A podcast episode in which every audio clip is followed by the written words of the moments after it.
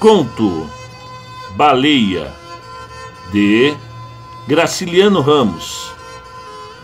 Voz Marcelo Fávaro. A cachorra baleia estava para morrer.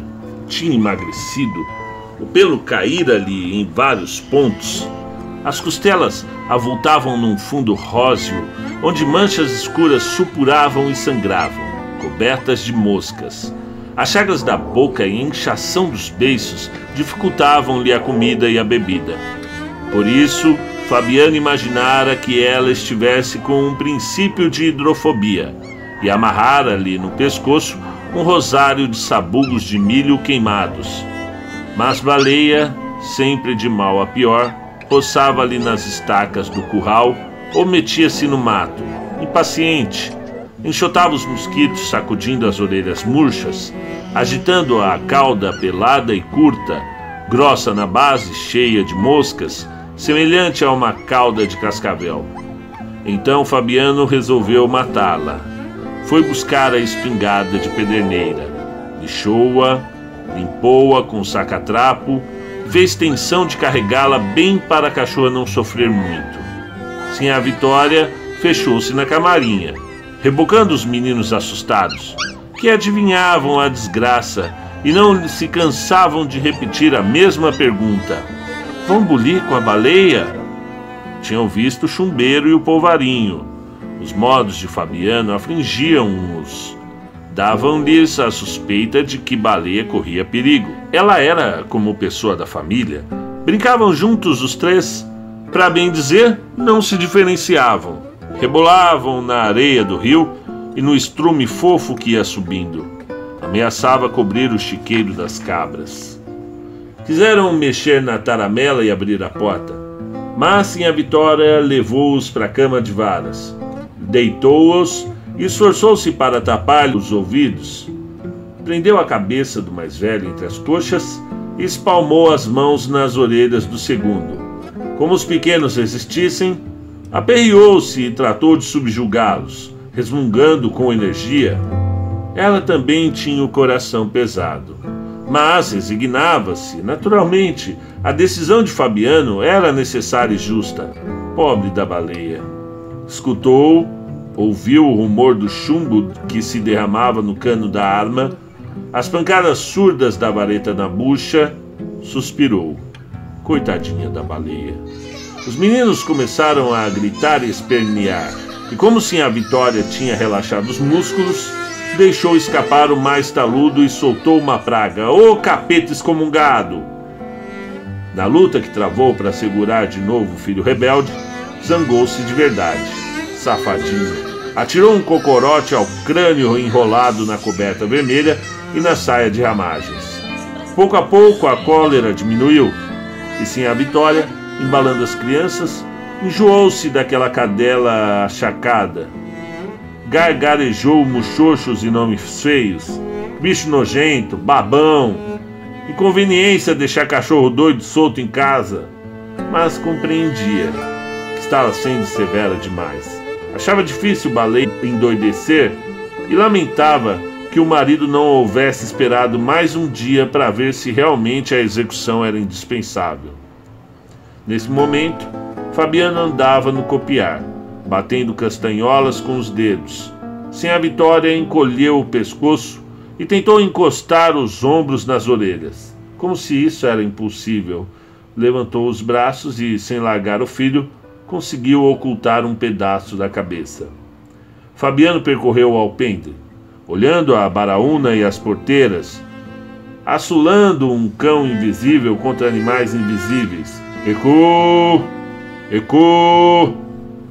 Em seguida, entrou na sala, atravessou o corredor e chegou à janela baixa da cozinha. Examinou o terreiro, viu Baleia coçando-se a esfregar as peladuras no pé do, de turco. Levou a espingarda ao rosto. A cachorra espiou o dono desconfiada, enroscou-se no tronco e foi se desviando, até ficar no outro lado da árvore. Agachada e arisca, mostrando apenas as pupilas negras. Aborrecido com essa manobra, Fabiano saltou a janela, esgueirou-se ao longo da cerca do curral, deteve-se no mourão do canto e levou de novo a arma ao rosto. Como o animal estivesse de frente e não apresentasse bom alvo, adiantou mais alguns passos. Ao chegar às catingueiras, modificou a pontaria e puxou o gatilho. Carga alcançou os quartos traseiros e inutilizou uma perna de baleia, que se pôs a latir desesperadamente. Ouvindo o tiro e os latidos, sim a Vitória pegou-se a Virgem Maria e os meninos rolaram na cama, chorando alto. Fabiano recolheu-se. Baleia fugiu precipitada, rodeou o barreiro, entrou no quintalzinho da esquerda, passou rente aos craveiros e às panelas de losna, meteu-se por um buraco da cerca e ganhou o pátio, correndo em três pés. Dirigiu-se ao copiar, mas temeu encontrar Fabiano e afastou-se para o chiqueiro das cabras. Demorou-se aí um instante, meio desorientada. Saiu depois sem destino aos pulos. Defronte do carro de bois, faltou-lhe a perna traseira e, perdendo muito sangue, andou como gente, em dois pés, arrastando com dificuldade a parte posterior do corpo. Quis recuar e esconder-se debaixo do carro, mas teve medo da roda. Encaminhou-se aos juazeiros. Sob a raiz de um deles havia uma barroca macia e funda. Gostava de espojar-se ali. Cobria-se de poeira, evitava as moscas e os mosquitos, e quando levantava, tinha folhas secas e gravetos colados às feridas. Era um bicho diferente dos outros. Caiu antes de alcançar essa cova arredada. Tentou erguer-se, endireitou a cabeça e estirou as pernas dianteiras, mas o resto do corpo ficou deitado de banda. Nessa posição torcida, mexeu-se a custo, ralando as patas, cravando as unhas no chão, agarrando-se aos seixos miúdos. Afinal, esmoreceu e aquietou-se junto às pedras onde os meninos jogavam cobras mortas. Uma sede horrível queimava-lhe a garganta. Procurou ver as pernas e não as distinguiu. Um nevoeiro impedia-lhe a visão. Pôs-se a latir e desejou morder Fabiano. Realmente não latia, uivava baixinho, e os uivos iam diminuindo, tornando-se quase imperceptíveis. Como o sol a encandeasse, conseguiu adiantar-se umas polegadas e escondeu-se numa nesga de sombra que a ladeava a pedra. Olhou de novo, aflita, que lhe estaria acontecendo? O nevoeiro engrossava e aproximava-se. Sentiu o cheiro bom dos preás que desciam do morro, mas o cheiro vinha fraco e havia nele partículas de outros viventes. Parecia que o morro se tinha distanciado muito arregaçou o focinho, aspirou o ar lentamente, com vontade de subir a ladeira e perseguir os preás que pulavam e corriam em liberdade.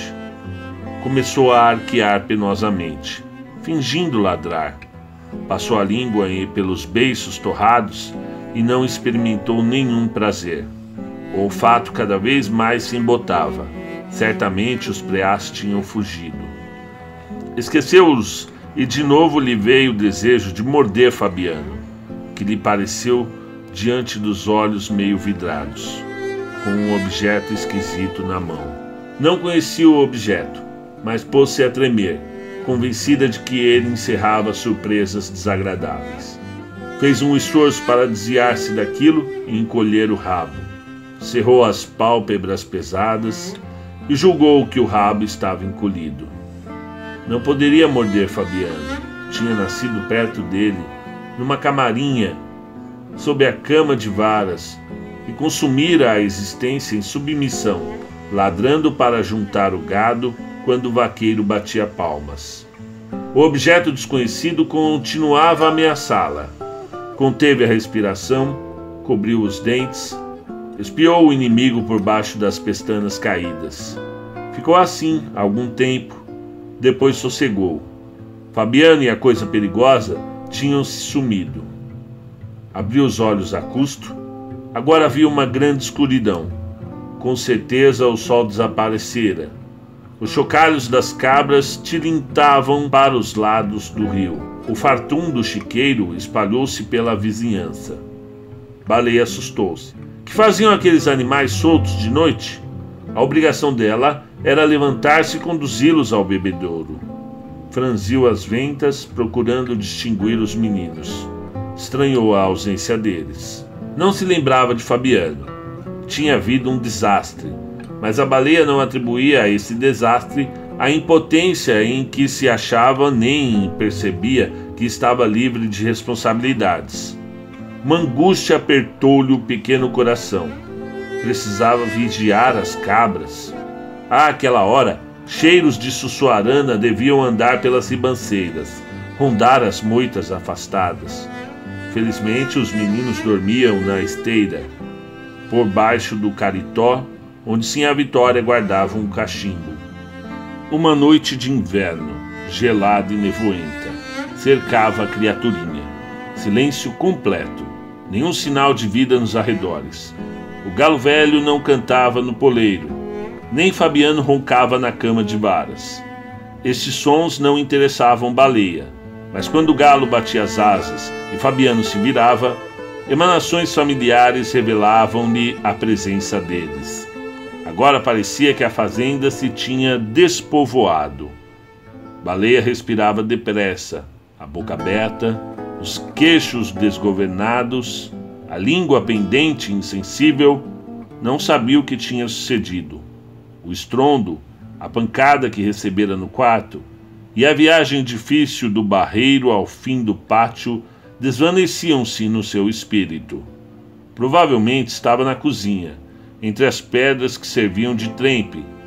Antes de se deitar, Sinha Vitória retirava dali os carvões e a cinza, varria com um molho de vassourinho o chão queimado, e aquilo ficava um bom lugar para cachorro descansar. O calor afugentava as pulgas, a terra se amaciava, e os findos dos cochilos, numerosos preás corriam e saltavam. Um formigueiro de preás invadia a cozinha. A tremura subia, deixava a barriga e chegava ao peito de baleia. Do peito para trás era tudo insensibilidade e esquecimento, mas o resto do corpo se arrepiava. Espinhos de mandacaru penetravam na carne meio comida pela doença. Balé encostava a cabecinha fatigada na pedra. A pedra estava fria. Certamente sim a Vitória tinha deixado o fogo apagar-se muito cedo. A baleia queria dormir. Acordaria feliz, no mundo cheio de preás. E lamberia as mãos de Fabiano, um Fabiano enorme. As crianças se espojariam com ela, rolariam com ela num pátio enorme num chiqueiro enorme. O mundo ficaria todo cheio de preás, preás gordos, preás enormes.